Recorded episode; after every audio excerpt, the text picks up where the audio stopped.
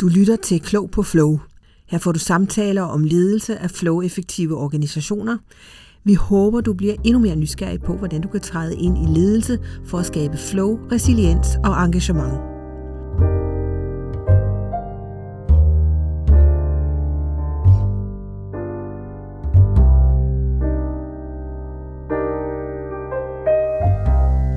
Så sidder vi i studiet i Lydens Hus skal lave podcast om flow, resiliens og engagement, eller hvad vi nu finder på. Her er Ulrik, Og Henrik? Og Pia. og velkommen til alle sammen. Både dem i studiet, dem uden for studiet. Øh, jeg tænker, var ikke en af jer to, der kunne tænke jer at, at lægge op til dans? Skal jeg lægge op til dans Ja, i dag? det synes jeg faktisk. Ja, det vil jeg gerne. Jeg er kommet i tanke om, i forbindelse med mit, øh, med mit arbejde, at øh, noget, som, som vi tit støder på, og som, som er en, en, en samtale, som hele tiden kræver enorm opmærksomhed og øh, om, omkring, hvordan, hvordan svarer vi på det? Hvad er, hvad er et godt svar på det? Og det er, når jeg taler med ledere om, hvad, hvad, er det, hvad er det egentlig, vi skal tage os af som ledere? Mm. Og samtalerne springer tit ud af, at der er alt for meget at lave. Mm. Der er alt for mange ting, man kan tage sig af, og der er alt for meget pres på det at løse opgaver lige for næsen. Mm. Ting, og, og løse opgaver, som er gået forbi næsen. Mm. Så følelsen af, at man er bagud, følelsen af, at presset er meget stort, og følelsen af, at det kan være uoverskueligt, hvordan man skal prioritere de opgaver som leder, har jo mange gange bragt os i de her samtaler. Hvordan skal vi tale om det, og hvordan skal vi forholde os til den problematik? Og, og øh, en af de ting, som øh, der hvor jeg næsten altid starter, det er med at huske mig selv og min samtalepartner på, øh, jeg tror det er Anders Trillingsgaard, der, der sagde, at de fleste ledere er meget mere forvirret, end de har lyst til at anerkende og vedkende sig. Mm. Det er sådan en god start, fordi det ligesom afmonterer problematikken af, at jeg er den eneste, der er i den situation som leder, at jeg måske ikke rigtig har styr på, og tør sige, at jeg ikke har styr på prioritering af mine opgaver. Øh, og så derfra, så har vi jo eksperimenteret her i den her lille gruppe med fors- forskellige måder at tale om det på. Og lige nu så har vi en, en model, som jeg synes virker, øh, som, som handler om, at, øh, at, at hvis vi fokuserer på tre områder, så kan det i hvert fald som udgangspunkt hjælpe os med at se nogle af de ting, vi ikke skal tage os lige så meget af.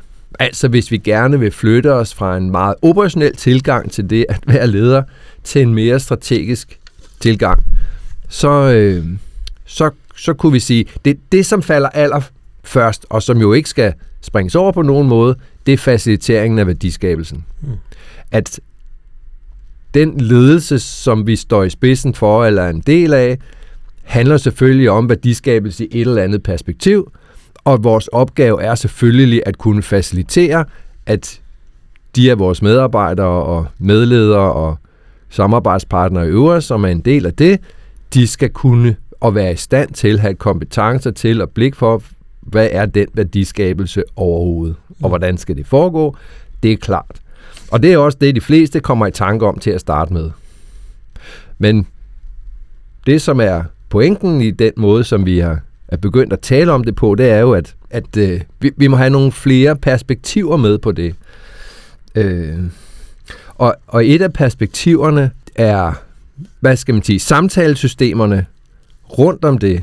Fordi det er noget, som ikke opstår af sig selv, og som kræver opmærksomhed, øh, ledelses attention på designet af, hvordan er det vores medarbejdere, medledere og samarbejdspartnere i øvrigt taler sammen om den værdiskabelse.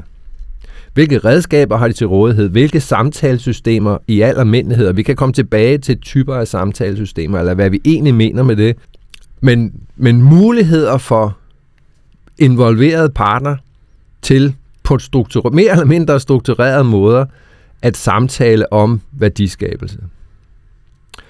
Og den tredje ting, som, som i vores perspektiv, som vi taler om det her i, er den opmærksomhed, der ligger i, at hele tiden gerne ville være bedre til det, man laver. Mm. Så hvordan faciliterer vi som leder den kultur og de rutiner og tankevirksomhed, hvis vi skal kalde det det, der skal til opmærksomhed, der skal til for at kunne holde øje med, hvordan forbedrer vi den måde, vi samarbejder på, og hvordan forbedrer vi vores samtaler om værdiskabelsen af det, vi laver. Og det jeg kom i tanke om, og grunden til, at jeg tager det op, det er, at det ser ud som, en, en ting er selvfølgelig, at det giver mening for os tre i, i den her gruppe, og når vi taler om det her, ikke? at det kan vi godt forstå, og det kan vi samtale om, men det, det virker også, når jeg taler med nogen om, altså med, med andre ledere om det her, at det giver en forståelse af, at det er en måde at lave prioritering af sit arbejde på. Mm. Fordi mængden af muligt arbejde, man ville skulle kunne kaste sig over, hvis ikke man har en eller anden form for trakt eller en eller anden form for perspektiv på arbejdet, er uendeligt stort. Og frustrationsskabende. Øh, ja, så det var et, øh, et lille update til... Øh, så, så udover, jeg vil lige lave en, som en lille sidebemærkning, jeg lagde mærke til øh, noget, som, øh, som, øh, som jeg tror er rigtig vigtigt, når man øh, er i en ledelsesrolle øh, eller medvirker til ledelse. Det er, øh, og i øvrigt i livet i øvrigt, det er at lære at tilgive sig selv.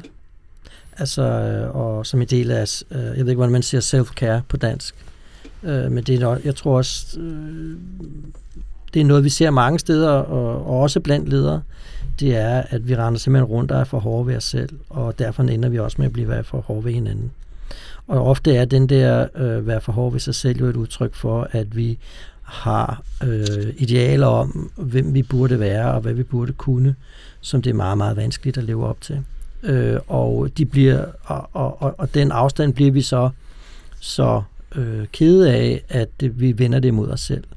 Så udover, jeg mener ikke, man skal ikke, man skal ikke opgive at kunne bevæge sig som menneske. Det, det synes jeg vil være synd, når nu vi har det her korte liv. Øh, men, men måske øh, give sig selv lov til at være okay med, at lige nu er jeg ikke perfekt. Øh, så jeg tænker, det er ligesom en, en lille sidebemærkning med, at, at det måske også kan være medvirke til at tage lidt af spændingen af, når man sidder derude og synes, at hvis nu man sidder derude og, og synes, at tingene er ved at vokse ind over hovedet, trods ens, øh, trods ens øh, bedste bestræbelser. Ja. Mm. Og jeg, jeg, jeg tænker, hvis, jeg, jeg, det er helt rigtigt, øh, og, og jeg tænker, det bliver forstærket af følelsen af at være alene med det. Mm. En af de ting, som, som, som den her type samtaler kan medvirke til, det er, at vi kan få et fælles sprog på det og sige, mm. det er ikke mig alene, der skal tage mig af den frustration eller den usikkerhed, der ligger i at skulle gætte sig til, hvad det egentlig er for en rolle, jeg er blevet sat ind i. Hvad er det for nogle forventninger, der er til mig som leder her, mm. ud over at løse alle de opgaver, som kommer min vej, mm. uden at svede øh, på panden og uden at, øh, at ryste på hånden. Ja, jeg tror måske også, der er et mere, igen, et mere almindeligt leveråd, der måske også er gyldigt her, som er jo, at øh, for det første, at det er en dårlig idé at sidde for længe alene med en udfordring. Mm. Fordi man har det så med at kun at se på sine egne ressourcer og ikke kunne få øje på andre. Og det andet er, at øh, det dummeste at gøre, når man har brug for hjælp, det er ikke at bede om det. Mm. Fordi som regel er verden øh, øh, i hvert fald også et godt sted, hvor hvis man rækker ud til, til nogen, der har velvilje, så er der næsten altid flere ressourcer i ens miljø, end man lige havde øh, kunne overskue, når man sad og var meget og, og optaget af øh, sin egen rolle i, hvad det nu er lige nu, som, som, som man ikke synes er, som man kunne ønske sig. Så, så det tror jeg også, og det gælder jo ikke kun på arbejdspladsen, og det gælder ikke kun for ledere, det gælder jo mere almindeligt i tilværelsen, men mm. igen her kan man, kan man øh, har man nogle muligheder her, tænker jeg, hvis man føler sig lidt overvældet til at, at, at, øh, at bryde, øh, bryde et mønster, hvis det er sådan, at man er et mønster, der er lidt for hårdt ved en, og som gør, at, at det måske bliver svært at tage, tage kloge beslutninger. Ikke? Ja. Mm. Og så kan man sige, der, der er stadigvæk et pænt langt stykke vej fra et fælles sprog om, hvad kunne være tre ting, som vi skal fokusere på, mm. og så til at være i stand til at gøre noget ved det. Mm. Altså, hvad, hvad er det, vi skal... Hvad, hvordan, hvordan ser det konkrete skridt ud, som går fra den følelse af usikkerhed og overvældethed Mm. til at kunne tale om med sine lederkollegaer, hvordan kommer vi nærmere den prioritering, der gør, at vi kan sige til nogen, at den kæmpe lange liste af ting, Mm. Mm. bolde, vi har slået væk, når de kom farne, den, den er altså ikke noget, vi kommer til at tage os af. Mm. Mm. Hvad sidder du med, Pia?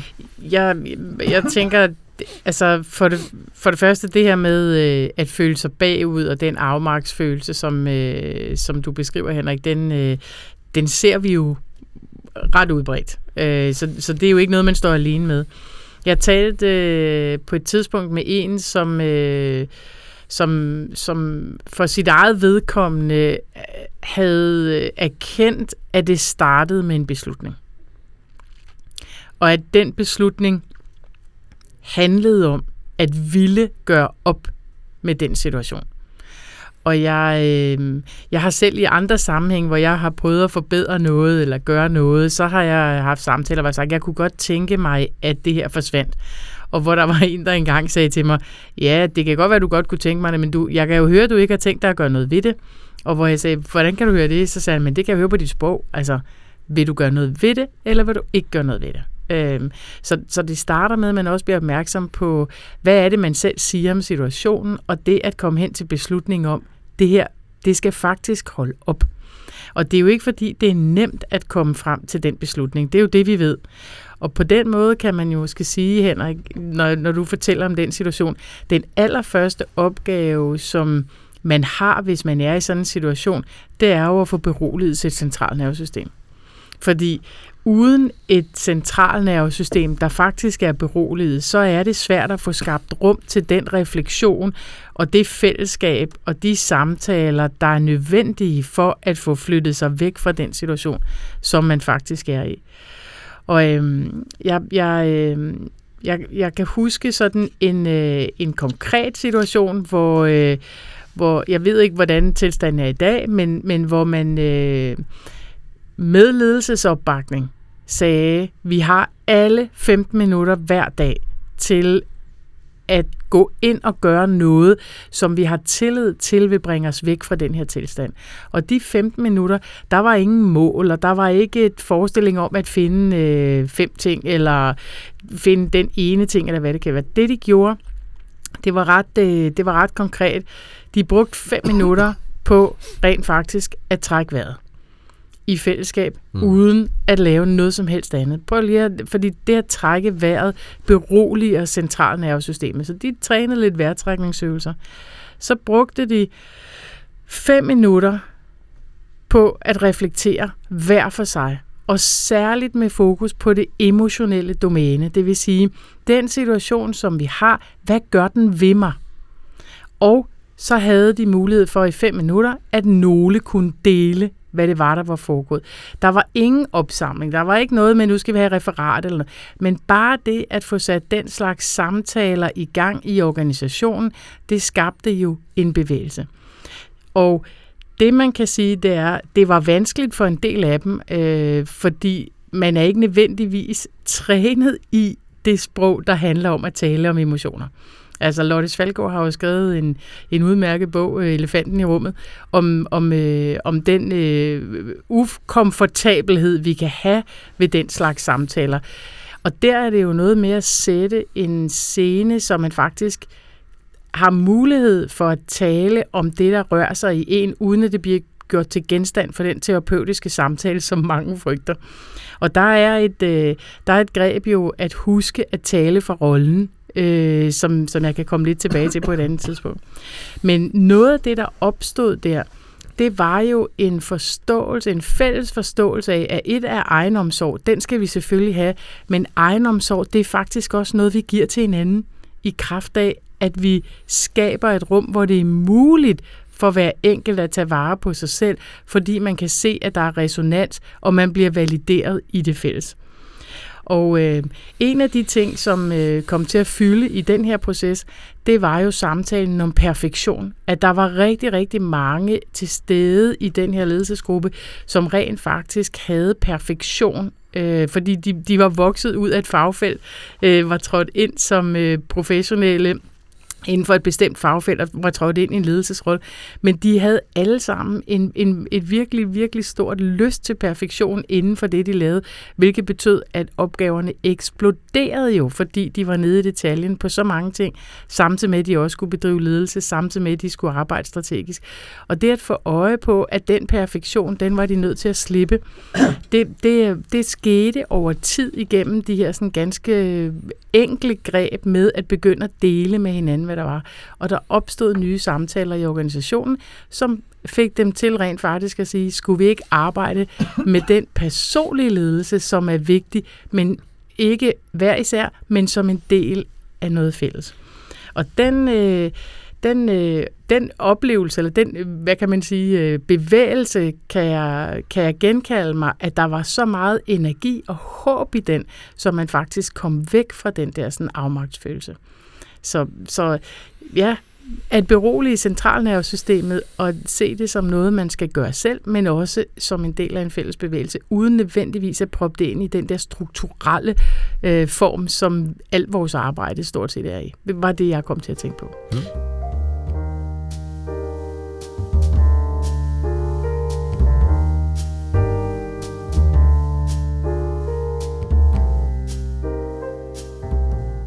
Ja, jeg, jeg går lige nu og, og, og prøver at, at få lyttet mig igennem øh, øh, en, øh, en bog om øh, alle mulige aspekter af, øh, hvad der øh, medvirker til at påvirke menneskelig adfærd af en amerikansk, øh, meget distingueret professor, der hedder Robert Sapolsky.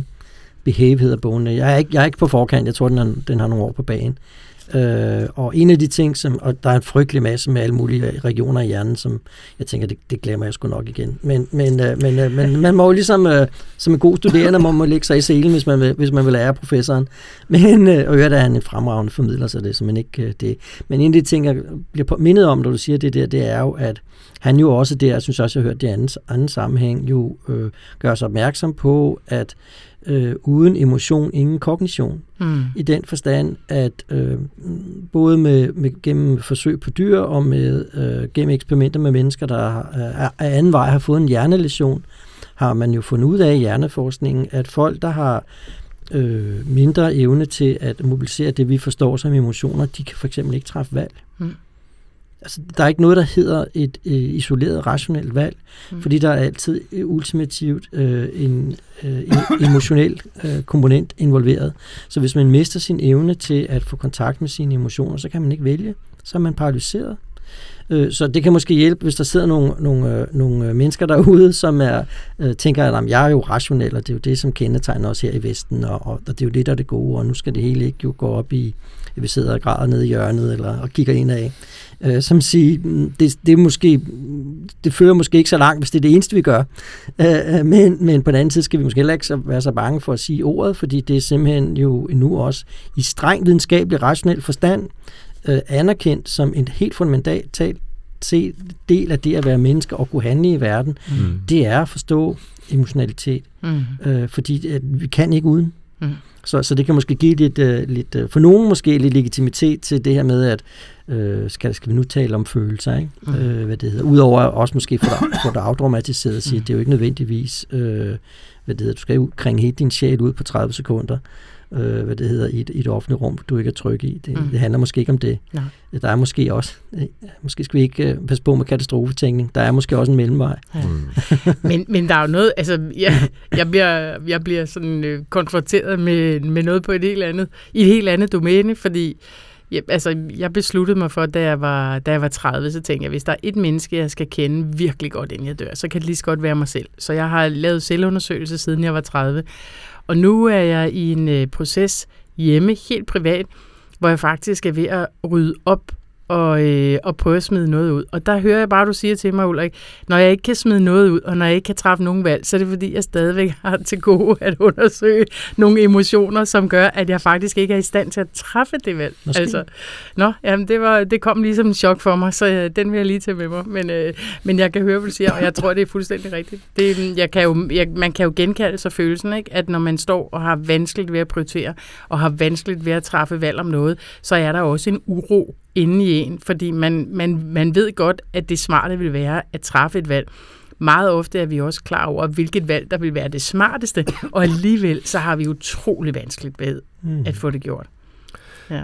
Eller også, så kunne man, må, måske kunne man også sige det sådan, at, at der er nogle valg, som bare har præferencer. Mm. Mm. Altså, og det er ikke altid nødvendigvis det, der i analytisk forstand ville være det smarte at gøre, men, men, men hvis vi tænker, at vi er wired til at, øh, at, at handle og gøre ting og fikse ting, så er det måske ikke så vanskeligt at forstå, at, at vores første valg ligger i at kunne, eller ikke at kunne, men at vælge det, som ligner noget, som kan fikse problemet. Altså, nu gør jeg noget. Nu, nu, nu fikser jeg det. Mm. Hvilket jo afsted kommer en uendelig række af handlemuligheder. Mm. Øh, Ja, og, og, og apropos igen, øh, det synes jeg også, ham der Sapolsky talte om. Nu opsøgte jeg det også bevidst, så, så jeg har måske bare fundet det, jeg søgte, øh, fordi jeg søgte det. Men, men, øh, men der er ligesom mindst to dimensioner i det, ikke? Og den ene, den er jo, at øh, noget af det sværeste at sige til et angstmenneske, det er, gør nu ikke noget, stå bare der. Fordi den naturlige reaktion er, stå ikke bare der, gør noget øh, hvor det virkelig ofte måske vil være, altså bortset fra hvis der lige er en tiger i græsset, ikke, så, så er det nok bedst bare at løbe. Men heldigvis er vi jo sjældent her øh, i Danmark øh, så akut øh, i sådan nogle situationer, hvor vi, det eneste rigtige er at gøre er at løbe sin vej. Øh, jeg ved ikke, der kunne være lidt afhængig af, hvordan man lever sit liv, kunne det måske være lidt tættere på, men de fleste, jeg kender, er, lever ikke et liv, hvor det er en reaktion, der særligt tit er særlig nyttig. Mm. Hvad det hedder, men den er meget naturlig. Øh, så der en ting er, en, en, der, der er en, kan være et angstmotiveret øh, hand, handlingsreaktion. Øh, men, men en af de ting, jeg fik ud af at læse i et afsnit, det, eller, jo, jeg tror faktisk, jeg læste det. Jeg går både og lytter og læser samtidig, så jeg kan ikke huske hvad, men jeg tror faktisk, jeg læste det. Øh, et, en anden ting, det er, at det er faktisk også i positiv forstand, positiv forstand øh, er noget, vi er tiltrukket af, fordi mm. vores øh, øh, neurologiske belønningssystemer belønner handling. Ja. mm. Og de belønner forestillingen om, at vi handler mod et attraktivt mål. Øh, I en sådan grad, at, øh, at øh, selve det at handle mod det mål udløser belønning, altså en, udløser en føl, god følelse. Så der er både, vi er både som, Øh, Øret er han meget god til at sige, der er utrolig mange determinerende faktorer, som man skal passe på ikke at, ende med øh, simple enkel årsagsforklaringer, så det siger jeg ligesom forbehold. Men, men, men der er mange øh, grunde til, at vi er stærkt disponeret for at handle som mennesker. Både når vi er angste, og når vi er optimistiske. Og det gør jo, at, og det føles rart. Ikke? Det føles rart øh, at løbe væk fra tieren i den forstand, at lige nu bliver jeg ikke spist. Øh, eller løven, eller hvad man nu frygter. Dragen. Øh, hvad det hedder, myrer, æderkopper, hvad vi nu har af fobier. Øh, og, øh, og på den anden side, så føles det utrolig rart at være i bevægelse mod noget attraktivt. Det, man har også den der, øh, det der øh, hvad hedder det, udsagn, og vandringen er ofte målet. Ikke? Så, så der er jo nu utrolig mange ting, der som mennesker disponerer os for handling, og Mm. mm. ofte er det jo en styrke. Øh, mange ting kan kun lade sig gøre, fordi vi er gode til at øh, øh, aktivt involveres i verden. Men det kan være en ulempe, hvis det er det eneste, vi gør. Mm. Så jeg tror, at et af de benspænd, som, som vi kan give os selv, og som vi også kan, kan, kan se i forhold til vores omgivelser, dem vi arbejder sammen med, det er, øh, hvordan skaber vi muligheder for at gøre noget andet end at handle, hvis handling i sig selv ikke er nok. Ja. For vi sidder jo tit her i vores, det har vi gjort øh, en del gange indtil nu i vores tre, øh, eller vores podcast her, og opfordrer til at skabe rum for refleksion. Mm. Men hvad nu, hvis handling føles så rigtigt, Ja. At man ikke kan komme derhen? Ja. Hvad gør vi så? Ja, det er et super godt spørgsmål. Altså, og, og det, øh, det, jeg tænker, det er jo spot on. Altså, hvis vi kigger på det, og jeg og, og, og taler om de barriere, som, øh, som vi skal arbejde med i organisationer for at kunne komme derhen. Fordi det, det, er, den første erkendelse er jo, at vores hjerne faktisk narres hver eneste dag i relation til noget, som som, som kunne være hensigtsmæssigt at gøre, fordi den har den præferenceadfærd. Øh, og øh, for mig at se, så, så, så starter det der. Altså det, det starter med den erkendelse, at, at man bliver narret. Og øh, lige så snart vi kan, vi kan begynde at sige det højt til hinanden, så skaber vi jo også et muligt rum for at undersøge, hvad er det, vi er narret af i øjeblikket? Hvad er det, der er ude at gå, som, øh, som, som vi måske skal være opmærksom på? Fordi vi kan jo ikke lave om på biologien. Altså, det, det, biologien er jo et vilkår, og, og tak for det. Altså, den, den hjælper os jo også i rigtig mange sammenhæng. Men erkendelsen af, at biologien faktisk narer os, sådan som vi har konstrueret vores organisationer i dag.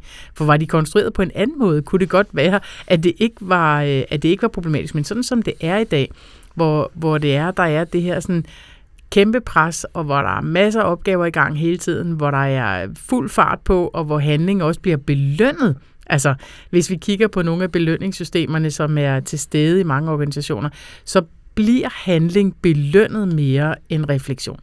Så, så længe at det er sådan, så tænker jeg, at det allerførste, det er erkendelsen at kunne sige højt, vi bliver naret også i dag. Hvad kan vi gøre for rent faktisk at gøre det nemmere for os at gøre det rigtige i morgen? Øh, for eksempel noget omkring belønningssystemer. Det kunne jo være et, øh, et første skridt, med, men det starter med erkendelsen, og den er jeg ikke sikker på er, er så udbredt, som, øh, som, som jeg måske tænker kunne være godt. Ja. Der er måske også, jeg, jeg gjorde det, øh, øh, efter jeg havde, jeg var meget inspireret af lige at læse det afsnit. Det var faktisk derfor, jeg købte bogen, så det er lidt snyd. øh, men så gjorde jeg det, så tænker jeg, det kan godt være, at, det kan godt være, at den hallucinerer, men jeg spørger skulle lige robotten. Mm. Og så havde jeg en lang seance med robotten om det her, hvor at, at åbenbart, det er ikke noget, jeg selv har så meget forstand på, men åbenbart er der jo så terapiformer, øh, når det er mm. individuelt, som er meget orienteret mod lige præcis at adressere den der problematik, at hvis folk har øh, et mønster, mm. et handlemønster, som, som, ikke, som ikke er hjælp hjælper dem, mm. øh, men de har svært ved at give slip på det, så, så er en teknik, det kan være jo at hjælpe dem med bare at lave et lidt justeret handlemønster. Ja. Og så det tænker det er ligesom en ting, øh, hvor vi, mm, når vi er coaches i forhold til mennesker, som er i en meget presset situation, så, så øh, kan vi jo forsøge, synes jeg, at skabe lydhør, lydhør, lydhørhed overfor, øh, giv dig nu lige selv en lille kort pause og, ja. og skriv din journal eller et eller andet. Ja. Men det, hvis ikke vi kan komme igennem med det, mm. så skal vi jo ikke give op. Vi Nej. er jo forpligtet for de mennesker, som, som ja. vi er, har bedt os om at hjælpe sig.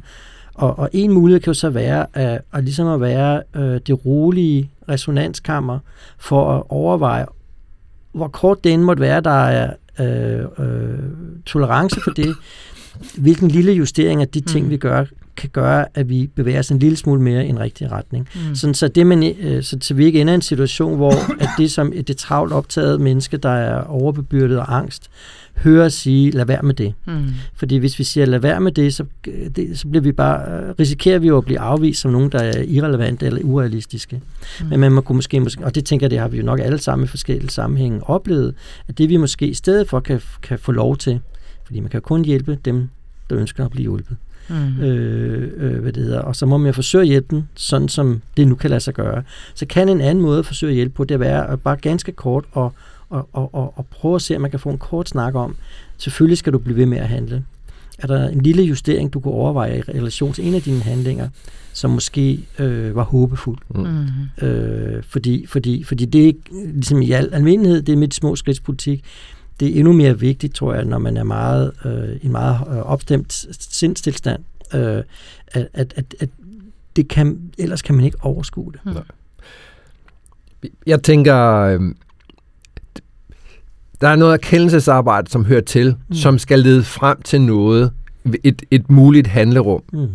Og jeg tænker, en er, er, erkendelsesvejen går igennem erkendelsen af, at de organisationer og samtaler, vi er i, er komplekse mm. og usikre og uoverskuelige, som gør, at vi kan at vi bliver nødt til at erkende, at de systemer, vi har til at hjælpe os, ikke er tilfredsstillende.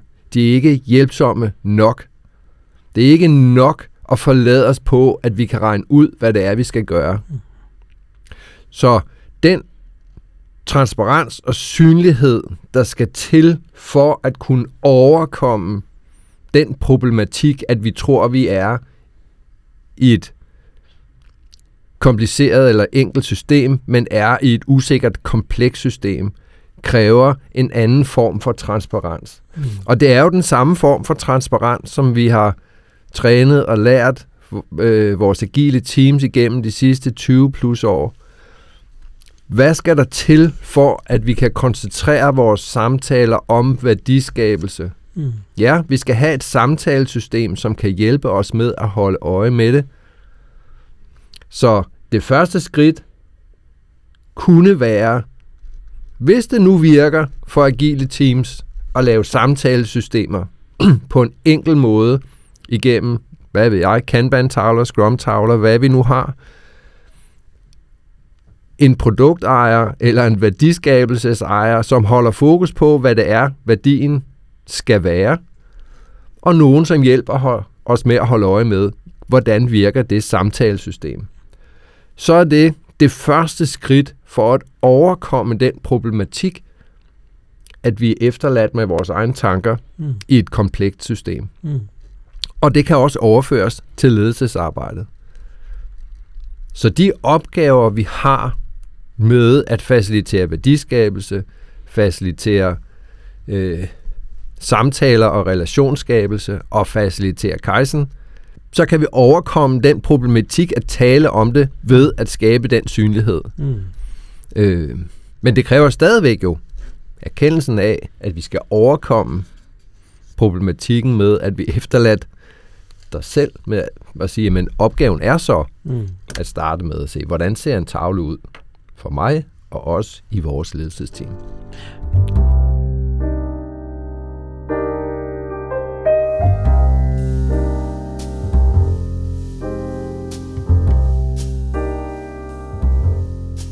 der er noget i, i relation til det, du bringer op, Henrik, som får mig til, at øh, når, vi, øh, når vi arbejder med ledelsesudvikling, øh, det har vi jo en, en lidt særlig måde at gøre på, hvor vi øh, blandt andet øh, forsøger at identificere, hvilke grundlæggende antagelser, der er til stede i organisationen omkring forskellige ting. Mm. Og, og for eksempel kan det jo være nogle grundlæggende antagelser om, hvad en organisation overhovedet er for noget. Mm. Og en af de ting, som, øh, som, som jeg øh, får lyst til at sige her, og det er jo min egen forståelse øh, på at være menneske i verden, det er jo, at organisationer er et sted for mennesker de har mange formål, men det er jo et sted, hvor mennesker skal kunne være, og det er også et sted, hvor mennesker skal kunne lide at være. Det er jo derfor, vi ikke bare taler om flow-effektivitet, men taler om flow-effektivitet, resiliens og engagement. I forståelsen af, at det at være et engageret menneske, det handler jo om at få oplevelsen af, at ens energi bliver frisat til at bidrage til noget, som er meningsfuldt. Så når vi taler om det her med, at organisationer er et sted for mennesker og skal være et godt sted at være, så taler det jo også tilbage til noget af det, som ja, hele bevægelsen her øh, om flow og agilitet, og, øh, som de der 25 år tilbage, hvor de jo sagde people first. Altså, vi, vi kommer ind i organisationer, vi er mennesker, og det, som er vigtigt, det er jo at huske på, at vi er forskellige mennesker. Vi kommer med vores kulturelle baggrund, vi kommer med vores biologi, og vi skal jo på en eller anden måde have alle de hvad kan man sige, faktorer til at spille sammen på en hensigtsmæssig måde. Så hver især træder vi ind i en rolle, hvor vi forvalter et særligt ansvar på organisationens vegne. Og alle de roller, de har et særligt ansvar, som de skal finde ud af at forvalte i fællesskab på organisationens vegne. Sådan at der faktisk bliver lavet værdiskabelse. Og jeg tror, noget af det, der sker, det er, at alle intentioner, det, det, det er nok det, jeg sidder med. Jeg, jeg har faktisk aldrig mødt nogen, heldigvis, som, øh, som ikke har haft de bedste intentioner med det, de gjorde. Det er i hvert fald få. Altså. Så det at have så, så, så gode intentioner i at forvalte den rolle, øh, og forvalte det ansvar, man har i den rolle, det kan alligevel jo drukne i alt det, der sker, fordi man mister orienteringen i, hvad er det, jeg skal holde fast i her. Og, øh, og øh, måske det her med, at vi i Wired for handling også gør, vi lad os føre med og lader os gribe af forskellige ting, som lige øh, er foran os, men at vi ikke ser betydningen og konsekvensen af eventuelt at gøre noget andet. Øhm, og jeg, jeg, jeg, hvis jeg skal sådan prøve at drible lidt over i noget af det, som jeg også selv var optaget af, så kom jeg til at tænke på en, øh, en, en episode i en organisation, hvor vi var i. Øhm, der øh, havde man rollerne Epic Owner for eksempel, øhm, og den øh, Epic Owner havde jo ansvaret for, øh, for den flow unit, som var Epic'en, der øh, kom ind på et eller andet tidspunkt i systemet. Det betyder i virkeligheden, hvis ikke man lige bekæmper sproget, det er bare en stor klump arbejde. Ja, en stor klump arbejde, ikke? Som, øh, som kan virkelig gøres ved at løse mindre klumper af arbejdet. Ikke? Men, men, men, men den, øh, den Epic, øh, som var flow-uniten i det her sådan, system, øh, den besluttede de sig for at holde øje med, fordi de kunne se, at øh, de epics, de havde i deres backlogs, de, øh, de kom sgu ikke rigtigt. Der skete sgu ikke så meget. Der besluttede man så, at, øh, at man udpegede en til at skrive et narrativ set fra Epicsens synspunkt. og det var en virkelig, virkelig, virkelig sjov øvelse. Så den, øh, der skulle skrive narrativet, holdt øje med, hvad der skete på Epicen. Og den dag, hvor der var faktisk var nogen inde og kigge på Epicen, der skrev vedkommende et narrativ, som hed et eller andet stil med en helt særlig formiddag. Og narrativet, det var jo en måde, kan man sige, hvor erfaringer kunne blive taget alvorligt på igennem sådan nogle refleksive undersøgelser. Så den person, der var referent, skrev, ej, i dag, der fik jeg besøg af min epikoner. Jeg blev simpelthen så glad, for det er to måneder og tre dage siden, at vedkommende har været her sidst. Øh, jeg, jeg, jeg håbede på, at øh, vi skulle have mange gode samtaler i dag, og jeg blev fodret lidt, og, men han var der kun i to minutter.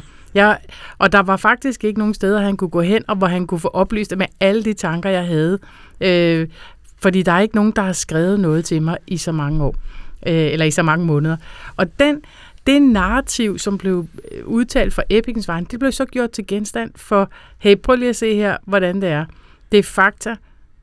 Og det, der var den vigtige samtale, det var jo, hvad er betydningen af, at vi konstant prioriterer at gøre noget andet? Hvem lider under, at det her er vores adfærd? Så i stedet for at have samtale på alt det, der kom ud af alt det, vi havde gjort, så begyndte de at samtale om, hvem lider i organisationen, og hvad lider i organisationen under alt det, som vi ikke gør. Fordi hver gang vi gør noget, og hver gang vi taler om noget, så er der noget andet, vi ikke taler om, og noget andet, vi ikke ser. Og den samtale, den var faktisk ret interessant. Mm. Og det gjorde, man kan sige, nu gjorde de det på Epics.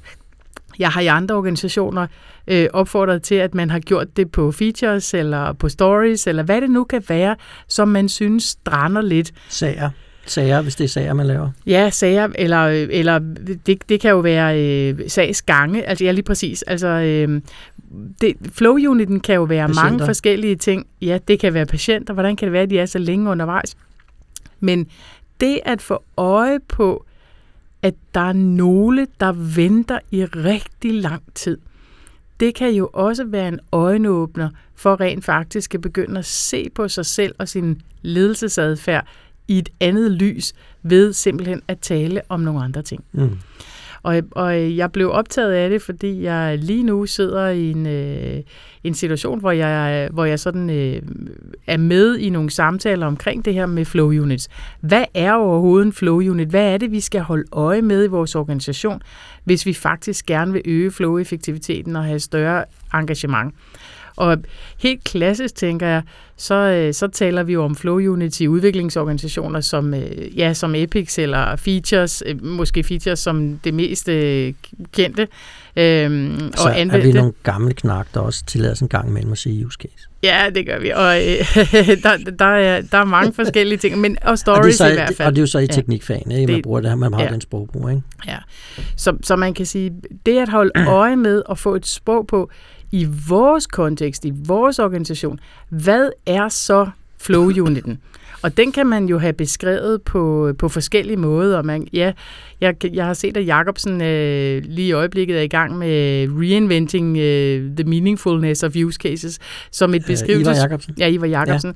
Som, øh, som man kan sige, den beskrivelsesform, den kan jo give os et super godt indblik i, hvad er det rent faktisk, vi skal have til at flyde igennem vores system. Mm. Og jeg siger nogle gange, altså hvis noget kommer ind i en arbejdsproces, og det forventes at komme ud igen og skabe værdi for nogen, så er der nok en eller anden form for flow unit, det kunne betale sig at holde øje med Mm. i den sammenhæng. Og at holde øje med kan godt betyde at prøve at forstå, hvad er det, der lider, hvis det her sådan faktisk ikke flyder. Ja, fordi vi ved i hvert fald fra teknikfagene øh, jo, at øh, ting, der er sat i gang, de er jo at betragtes som ferskvarer i supermarkedet. De, Mm. de forgår af sig selv relativt hurtigt. Mm. I den forstand, at øh, idéer typisk er mest værdifulde øh, relativt kort efter, man har fået dem. Øh, fordi enten kommer der nogle andre, der og løber med det, eller også så er det ikke længere aktuelt. Så, ind, øh, så der, det, er jo der, det er derfor, vi er, øh, det er så nemt for os, der har været i teknikfagene, at blive opmærksom på det. Ikke? Men det gælder jo alle mulige andre situationer. Ikke? At nu synes jeg ikke, man kan tillade sig, det lyder ikke så pænt at tale om patienter som ferskvarer, men man kan sige, det er det Nej, samme, det gør det, det er det samme denne historie med, nu jeg ved ikke, om vi skal gentage hele historien, men med, med Modin og hans kollegas historie om, om kvinden, der tror, hun måske har brystkræft Mm. en knude i brystet. Det har jo store konsekvenser, hvis det tager lang tid at gennemføre. Ja. Og så er der eksemplet, de har fra Sverige med en anden type klinikform, hvor de rent faktisk kunne, ja, var det 400 gange hurtigere, at de kunne lave en diagnose, bare ved at organisere 500. sig. 500, bare ved at organisere Mhm. sig anderledes. Ikke? Mm. Øh, så, så, så, så, der, så, så der er jo rigtig mange situationer, hvor det er sådan, at øh, dem, dem vi tjener, eller det vi tjener, er, er dårligt hjulpet, hvis vi for længe om at komme fra start til slut. Ikke? Mm. Og man kan jo sige, nu øh, arbejder vi jo også øh, for tiden lidt i, i nogle kommunale sammenhænge, og der er der kan man jo sige, øh, på, på sådan et område, hvor, øh, hvor der kommer en borgerhenvendelse, der kan man jo holde øje med, altså hvis der kommer en borgerhenvendelse, som faktisk skal have et svar, Mm. hvor lang tid er det svar undervejs? Og hvis det er lang tid undervejs, så må vi forvente, at så er der rent faktisk en borger i den anden ende, som bliver mere og mere utålmodig. Mm. Så hvis vi kigger på det med, med, med flowbriller, så vil vi jo sige, at svaret, som vi skal producere, er jo den flow-unit, vi skal holde øje med. Og så kan vi jo se, hvad har vi af forhindringer? Er der nogle steder, hvor øh, svaret strander i en beslutningskø, eller er der nogen, som skal tale med nogen, som har svært ved at få det møde i kalenderen? Eller er det sådan, at der er mange synspunkter ude at gå, som skal samordnes? Er der for mange flaskehalse? Er der for meget varians? Eller drukner det svar for det aldrig nogensinde kærlighed for nogen, fordi der er alle mulige andre ting, som overtager dagsordenen? Det, det, må vi, det er jo det, vi skal kigge efter, når vi gerne vil have en flow-effektiv organisation. Det er jo at få det svar fra det øjeblik, at der kommer en borgerhenvendelse, til det øjeblik, hvor borgeren har fået et svar, der er brugbart og rent faktisk skaber værdi for borgeren. Den tid, den skal vi jo have minimeret på en bæredygtig måde. Mm. Så det at få øje på, hvad er konsekvensen, hvis det her sådan, svar trækker ud, det kan give nogle andre samtaler, end bare at lade det være, fordi vi bliver optaget af alt det, vi bruger tiden på. Mm. Jeg kan da huske, vi havde engang en, øh, en rekvirant, der sagde det sådan her. Øh, hvis, hvis vi erkender, at det er en god idé at gøre det her, så skal vi jo gøre det nu. Ja, Fordi for hver dag, der går, hvor vi ikke har gjort det, så kan vi jo ikke nyde værdien af det, vi har fundet på, er en god idé. ja det er Jeg synes, det var en meget skarp måde at snakke klog om. rekvirent. Ja, meget... Jeg kan vide, hvor han er henne i dag. Ja, ja.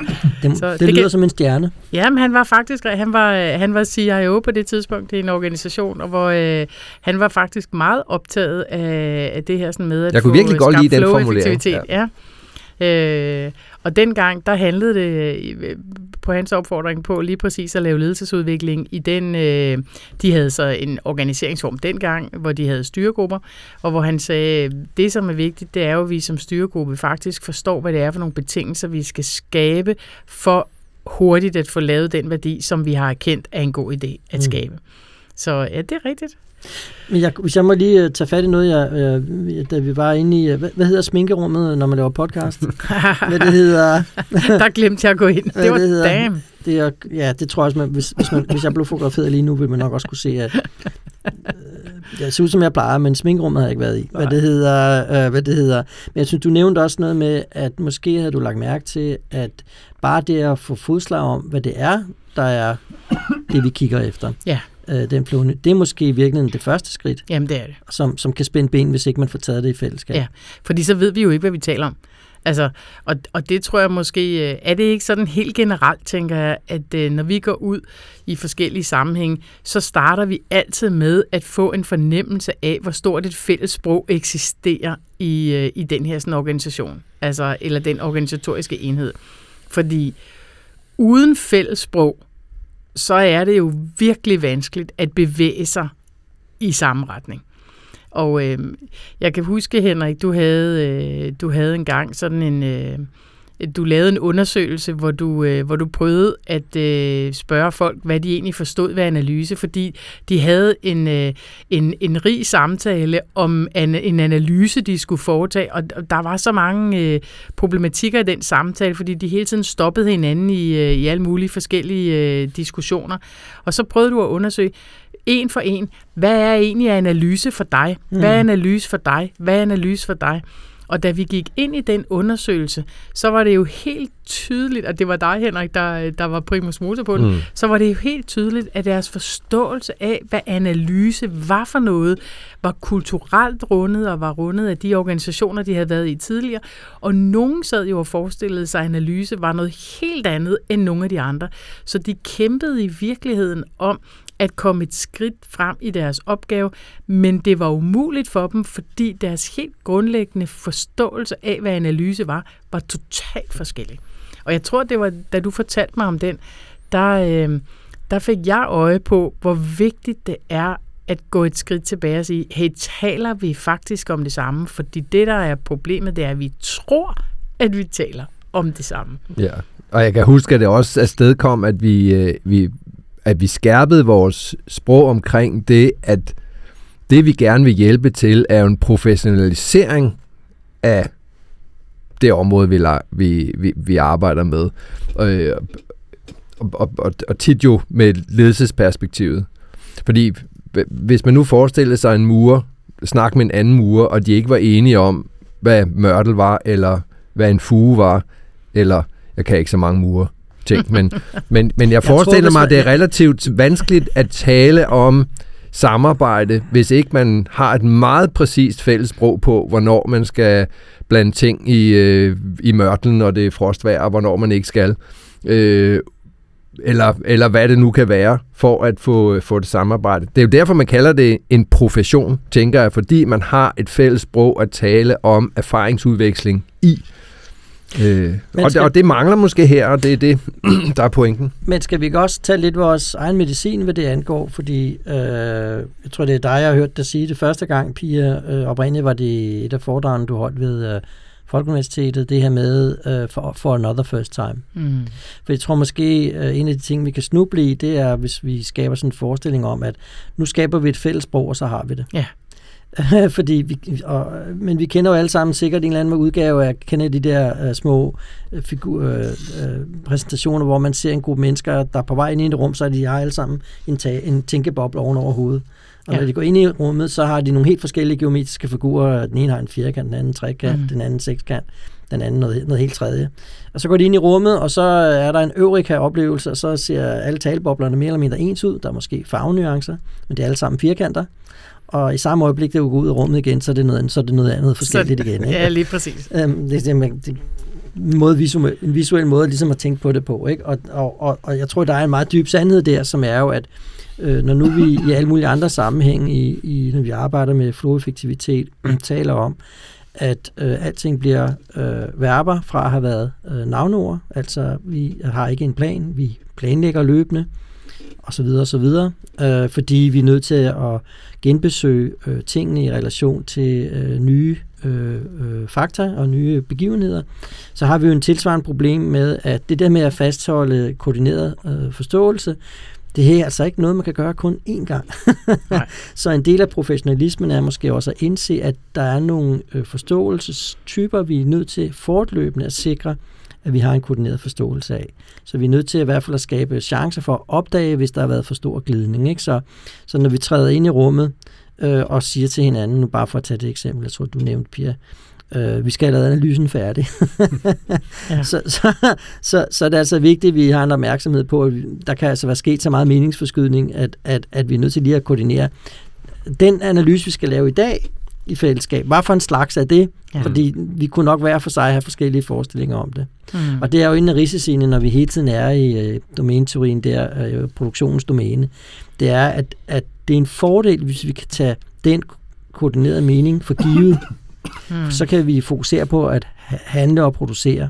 Mm. Men risikoen er jo, at hvis ikke vi holder den ved lige, så bliver vi paralyseret og mm. kan ikke hverken handle eller producere, Præcis. fordi vi skal bruge al vores tid på at indhente det forsømte omkring ja. Øh, koordinering af meningen. Ja.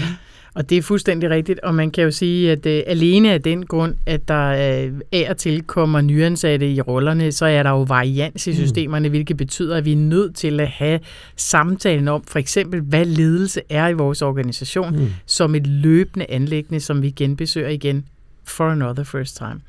Og, og det fører mig til at, øh, at, at pege på, at, øh, at der er jo for mig at se, og det, det er jo måske noget af det, som, som, som vi har haft på hjertet nu, det her med at tænke, at ledelsesudvikling er at komme afsted øh, to øh, dage om året øh, på et seminar. Det er ikke helt sådan, vi griber det an. Det, det, det tror jeg, der kan være, mm, det kan der være meget godt i, men men, det er bare ikke tilstrækkeligt, vel? Nej, fordi ledelsesudvikling, hvis det skal batte noget, så skal det være noget, der sker igennem dagligt arbejde og ugenligt arbejde og månedligt arbejde, som en del af det, at vi faktisk arbejder. Fordi det her med at sætte tid af, det ved vi for det første logistisk set, det er næsten umuligt at sige, nu skal vi have tid til, til ledelsesudvikling, så går der lang tid, før det kan lade sig gøre. Så derfor så er ideen jo at få inkorporeret det i de ceremonier, som vi faktisk har i relation til det operationelle og det strategiske arbejde i vores organisation, hvor vi faktisk også giver os tid til at genbesøge, har vi faktisk stabil grund nok i relation til fællesborg? Har vi, har vi tilpas fælles forståelser af, hvad det vil sige at bedrive ledelse i lige præcis de opgaver, som vi står med lige nu. Mm. Så det ikke bliver et abstrakt forestilling, men en konkret forestilling bundet op på noget konkret i en konkret kontekst, hvor der er lavet meningsskabelse imellem de mennesker, som rent faktisk er til stede. Også fordi, jeg tror, øh, det var Jakob Stork i sin, øh, i sin bog øh, om, øh, om en systemisk organisation, der sagde, det her med at øh, jeg har lavet øh, ledelsesudvikling i mange år. Jeg har selv været leder, og jeg er faktisk øh, ret forbeholden i relation til at udtale mig om, hvad ledelse er, på trods af mange års erfaring. Og det kan jeg huske gjorde indtryk på mig, fordi det her med ledelse er jo også noget, der faktisk forandrer sig hver dag, når vi går på arbejde.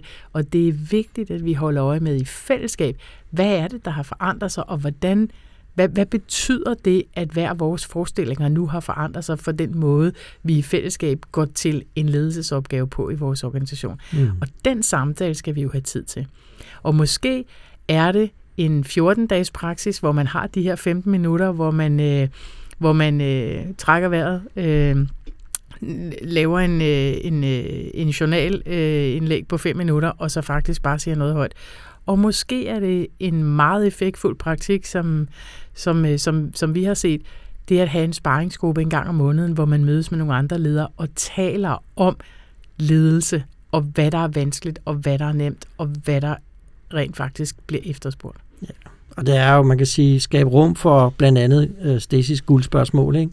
som er spørgsmål 1, hvordan tænker vi om det, vi gør? Mm. Spørgsmål 2, hvordan tænker vi om den måde, vi tænker på det, om det, vi gør? Ja. Øh, og det er jo noget med at få plads til det, ikke? Fordi det, det, det er, øh, nu øh, forsøgte jeg mig med et benspænd tidligere at sige, kan vi få folk ind i et reflektivt rum overhovedet?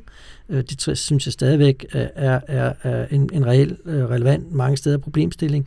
Men, men grunden til, at vi gerne vil ind, det er, at altså, vi kan få lejlighed til at, at anlægge den betragtning, fordi mm. der kan være nogle, øh, nogle handlemuligheder, der kan gøre vores øh, arbejdsliv bedre, som vi kun kan finde ud af, finde frem til ved at komme derind. Så det er jo det, der er løftet. Ja. Løftet er jo ikke, altså en ting er, at det kan være rart at tage dybe indåndinger, eller, mm. eller have, have, ja, lige præcis, eller have, en, eller have en kort pause fra, fra hverdagens storm. Det i sig selv er jo værdifuldt, mm. øh, men, men, men, men det kan måske ikke begrunde i længden, at vi bruger meget tid på det andet, end at det, vi selvfølgelig skal drage omsorg for hinanden. Men, men der er meget klar, øh, øh, øh, nyttig hvis vi skal se det fra sådan en nyttiggørelsesproblemstilling meget direkte, det er, at der er nogle handlemuligheder, vi kun kan få øje på, hvis vi kommer derind. Ja. Og, vi... og, som, og som, som kan skabe en, en, en, en håbefuldhed, som måske kan, ellers kan være svær at finde, hvis man er i en, føler sig meget overbebyrdet og utilstrækkelig. Ikke? Mm. Så, så, øh, så vi faktisk hver især når vi går på arbejde, kan opleve en frisættelse af energi, og dermed også bidrage til, at andre mennesker kan opleve en frisættelse af energi mm. i det liv, som vi nu engang har. Ja, og nu øh, for at citere Henriks, øh, sidste uge var, øh, hvad det hedder, Sprechtallmeister, eller hvad det nu hedder, podcast, øh, hvad ved jeg, den, der stiller spørgsmålene. Øh, nu nærmer vi os radioavisen. Mm. Hvad det hedder, så er, er der nogle ting, øh, I sidder med, øh, nogle af jer, som I tænker, det vil I godt lige, øh, lige af med, inden vi, vi lukker for, for i dag? Ja, jeg tror, at det, det, der er vigtigst for mig, det er, at øh, altså, smid alt det væk, som du overhovedet kan, for at få skabt det rum, hvor det er, at du ikke føler dig endnu mere overbebyrdet, for eksempel efter at have hørt en podcast. Jeg, jeg tænker synlighed som nøgle ordet her. Fordi erkendelsen af, hvad vi kan og hvad vi ikke kan, skal komme af en eller anden form for synlighed omkring, hvad det er, vi forstår samtalerne går ud på. Hvad er vores værdiskabelse overhovedet? Så det ikke øh, hænger i luften. Øh, så, så at eksperimenter med, hvordan skaber vi synlighed, hvordan beskriver vi det arbejde, vi laver på en hensigtsmæssig og meningsfuld måde for os alle sammen, som kan give os anledning til de her refleksioner. Fordi jeg tænker, det er vanskeligt at, at skabe situationer, hvor de kommer ud af ingenting, eller ud af hverdagssamtaler, hvis vi kan sige det sådan. Så det at skabe strukturen, hvor i overvejelserne om forbedringer eller uhensigtsmæssigheder kommer, kan være nøglen til at komme hen til at sige, en gang om måneden taler vi faktisk med hinanden som ledere om, hvad er det, vi gerne vil gøre bedre. Men det kommer ud af synligheden og transparensen omkring, hvordan vi arbejder hver dag. Så, så på den måde få inkorporeret refleksionen i det daglige arbejde, som du også sagde tidligere, Pia, ikke? Mm. At, det, at det er nok det, der er nøglen. Sådan tænker jeg det i hvert fald. Og tage det mindste skridt, du overhovedet kan, og tilgive dig selv for, at det overhovedet ikke er perfekt. Du skal være god med dig selv, for du er et menneske, og det har du fortjent. Mm. Og du behøver ingen anden grund. Mm.